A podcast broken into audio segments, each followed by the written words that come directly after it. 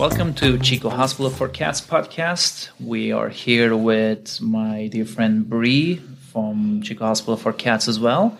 And this is Sumit. And we have another episode here that we want to talk about some pretty important stuff. So, Bree, I think this is a topic that maybe some people are not comfortable to talk about or something that is a little bit looked away from because it's such a hard thing to talk about sometimes uh, which is the topic of pet grieving or mourning or you know the loss of a pet basically and what comes afterwards the emotional roller coaster of things happening to you and your pet. So let's start with we, we want to do this in sort of two parts but let's start with the part where the owner of the pet is going through of you know of emotions and and maybe sort of like the the experience of dealing with a pet loss. Well i guess the most important thing to remember about grieving is that it's very individual and that everyone's going to experience it in their own time frame and in their own way so it's not necessarily good to compare yourself to you know oh my friend lost this pet mm-hmm. um, just the same way as if you lost you know a,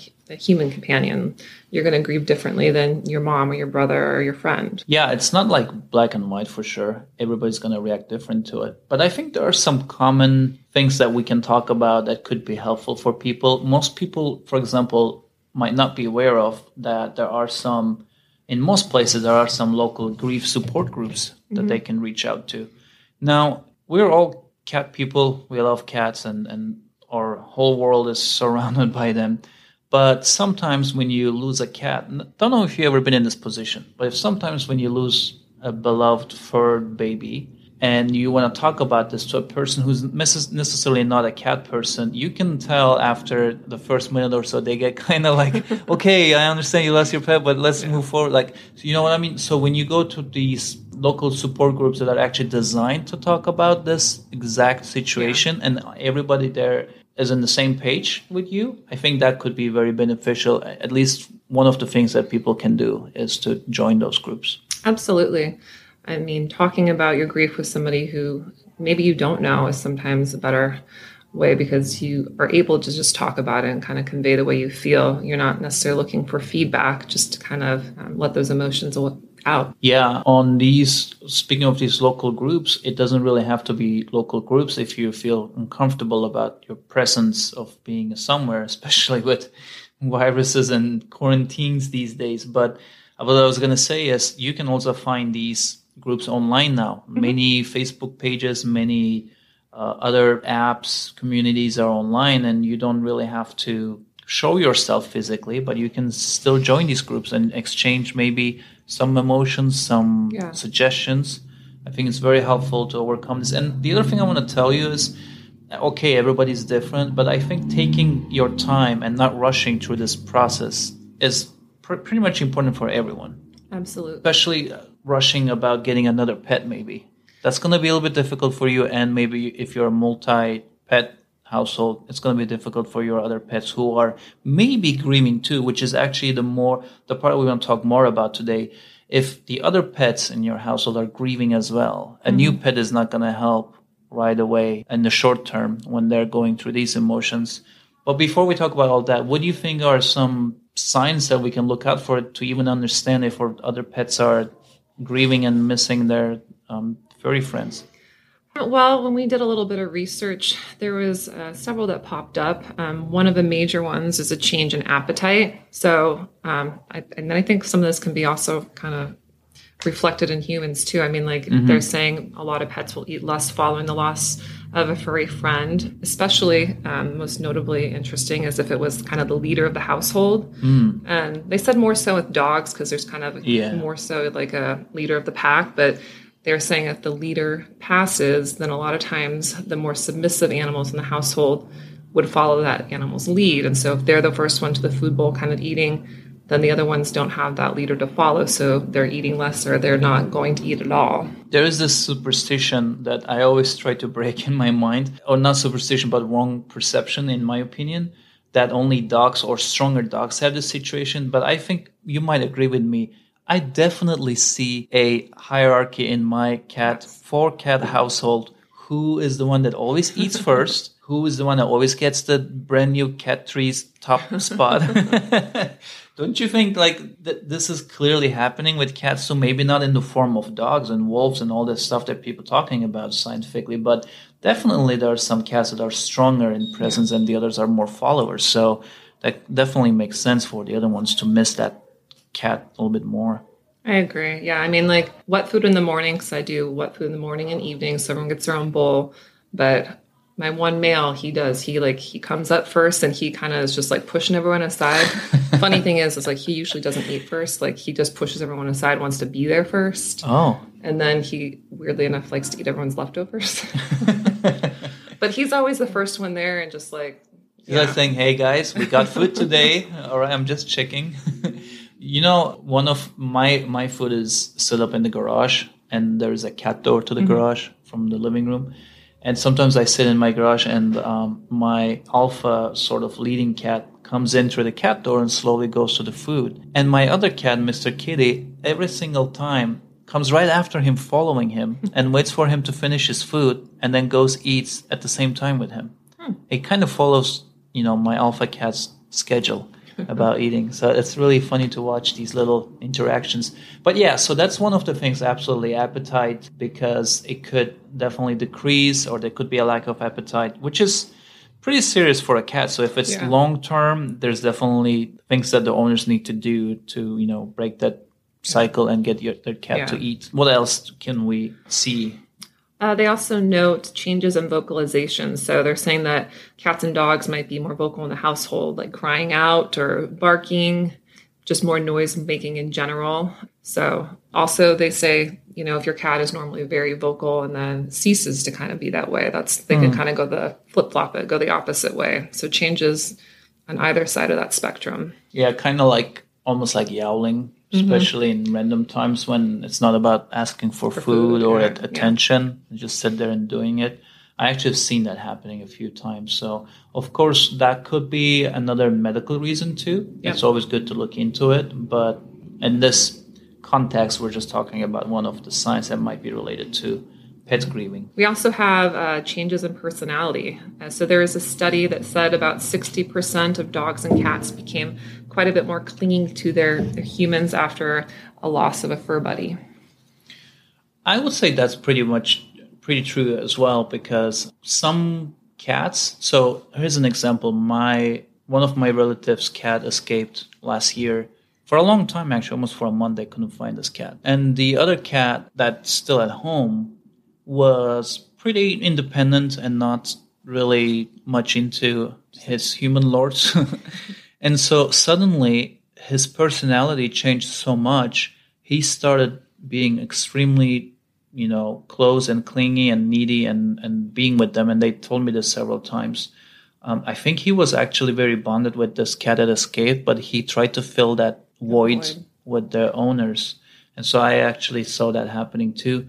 And I'm not sure what happened after they found this kitty because this is a happy ending. They find this kitty after a long time, but I'm not sure if this cat who had personality changes went back to being a little bit independent again and bond with the cat instead of the owner, or stayed that way. So I would have to catch up on that and find out.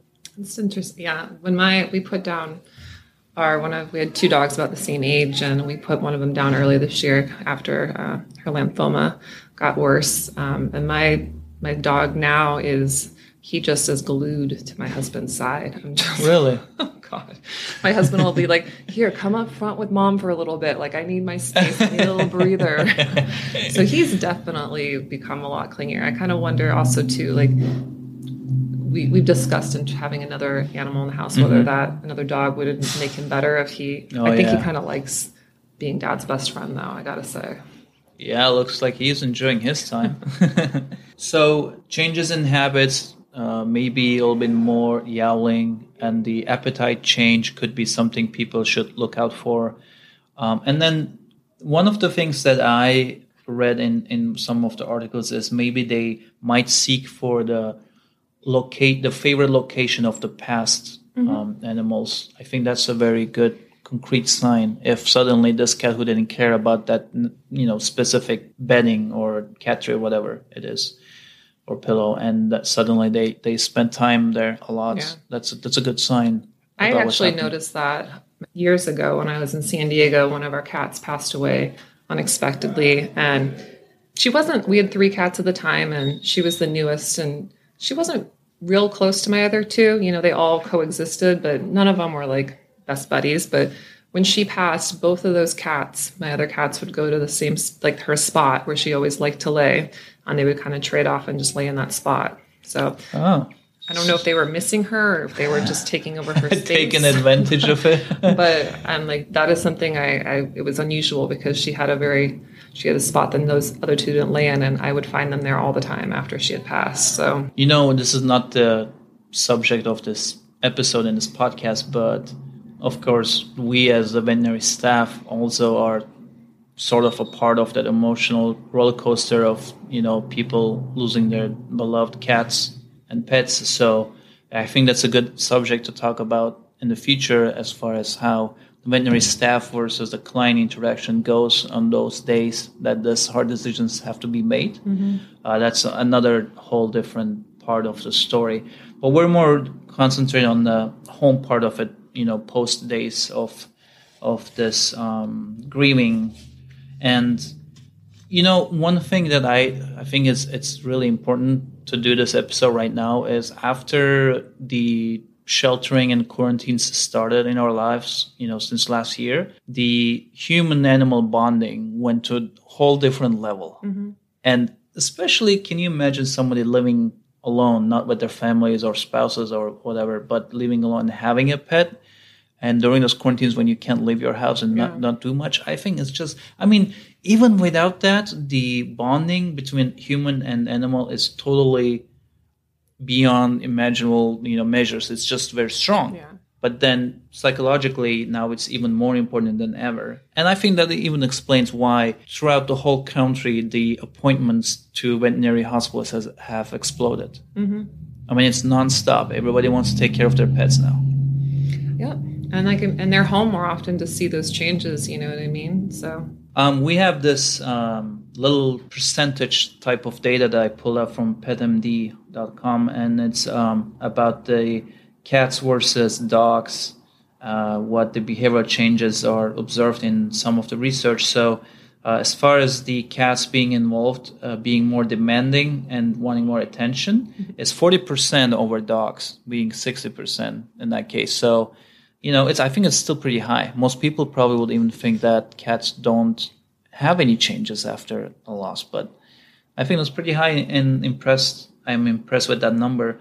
Uh, being clingy or needy, it's 22% versus dogs, so 78% on the dogs. But I think um, that explains their independent nature. Maybe I agree with that in my in my household. That that's a good that's a correct stat. Yeah. Seeking less affection from owners is 15%. Seeking out the disease favorite spot, which is what we mentioned a few minutes ago, is 36%. That means in dogs we see that much more, but that doesn't mean we don't see it in cats. So that's also something still important to observe for the cats. And Domino decided to join us. and then we should, we didn't talk about this yet, but increased duration of sleep mm-hmm. that's actually a really good one to look out for after yeah. you know during the grieving period of times also decreased amount of eating that you mentioned that that's 21% over dogs and um, increased frequency in uh, in in you know yowling and vocalizations is 43% versus dogs which is almost half half if you think about it that's pretty crazy um, this is just a one uh, research, of course, it's going to change, like you said, based on people and cats and household. It's all dynamic, different situations. All right, so Domino visited us with a strong purr, but I actually didn't record it. He came here and showed his, offered his blessings about the podcast recording, but now he left. So, Bree, do you have a few things more to add before we uh, go on and end this episode? yeah, so I just wanted to touch on kind of um, how you can help your pet through that grieving process. And we kind of um, broached a couple of suggestions. So, one of them, as we were talking about, was to spend some quality time with your pet. Mm-hmm. Um, you want to make sure you're helping them through that process, engaging with them more, More you know, giving playtime. them more attention, more loves, just reassuring them, you know, of your presence still, and allowing time for that adjustment period. You know, I like I was saying earlier, you could. I definitely understand if you are in a single pet household, if you mm-hmm. lose your animal, wanting to adopt sooner than later. I think is a pretty normal feeling a lot of times, just because it's such a big void in your household. But when you have other animals, you just want to allow that time for um, yourself and the animals to process things, and you don't necessarily have to rush into filling that void. Yeah, I totally agree with that. I think it really depends on each person's situation there on what to do. And it also is based on how when you feel ready to do that, right? So you got to feel ready to commit to another pet before you make that decision. So, but with one person, one pet household, I think that's very important. Um, and then, as we said kind of earlier, um, we want to respect our routines. You know, keep those meal times at a certain place. If you have a certain play time or a certain time where you're brushing them, that routine is going to make your animals feel more secure and safe and keeping that schedule. Like something major changed, but at least my other routines are continuing kind of Yeah. feeling, right? sense of normalcy um, and keep things stable. As we said earlier, when Sam was commenting on the fact that, you know, not eating and sleeping more are often signs of grief in animals, but those can be really uh, detrimental to cats, especially. Uh, you know, they don't eat for a day or two. That can have a major impact on their organs functioning. And so, if that's the case, you do want to reach out to a veterinarian. And there Absolutely. are appetite stimulants, there are things to help with depression to kind of get your animals through that hump and come out happy and healthy. Yeah. And again, if you do need to join a group or seek some help for yourself as well, not just for your pet, I think that's a really good idea too. There's, you know, no shame or anything about this. This is just you dealing with your emotions. And, you know, we're all going to miss our beloved kitties. And uh, we just have to find a way to find peace within ourselves. So I think this is pretty much all we have to say about this for now. But again, like I mentioned, maybe in the future we'll make an episode where we talk more about the staff, how the staff is dealing with this versus staff and client situation. Uh, that's a very interesting, maybe one of the more harder parts of being in this field is to deal with those kind of emotions because we have i mean we're professional people but we have emotions too so it's uh it's definitely interesting to talk about that in another episode but for now thanks for joining us Bree. All right, guys. Till next time. you can find us on spotify apple podcasts or google podcasts or you can just go to chicocats.com and click on podcasts on our website thank you so much for listening to us and see you next time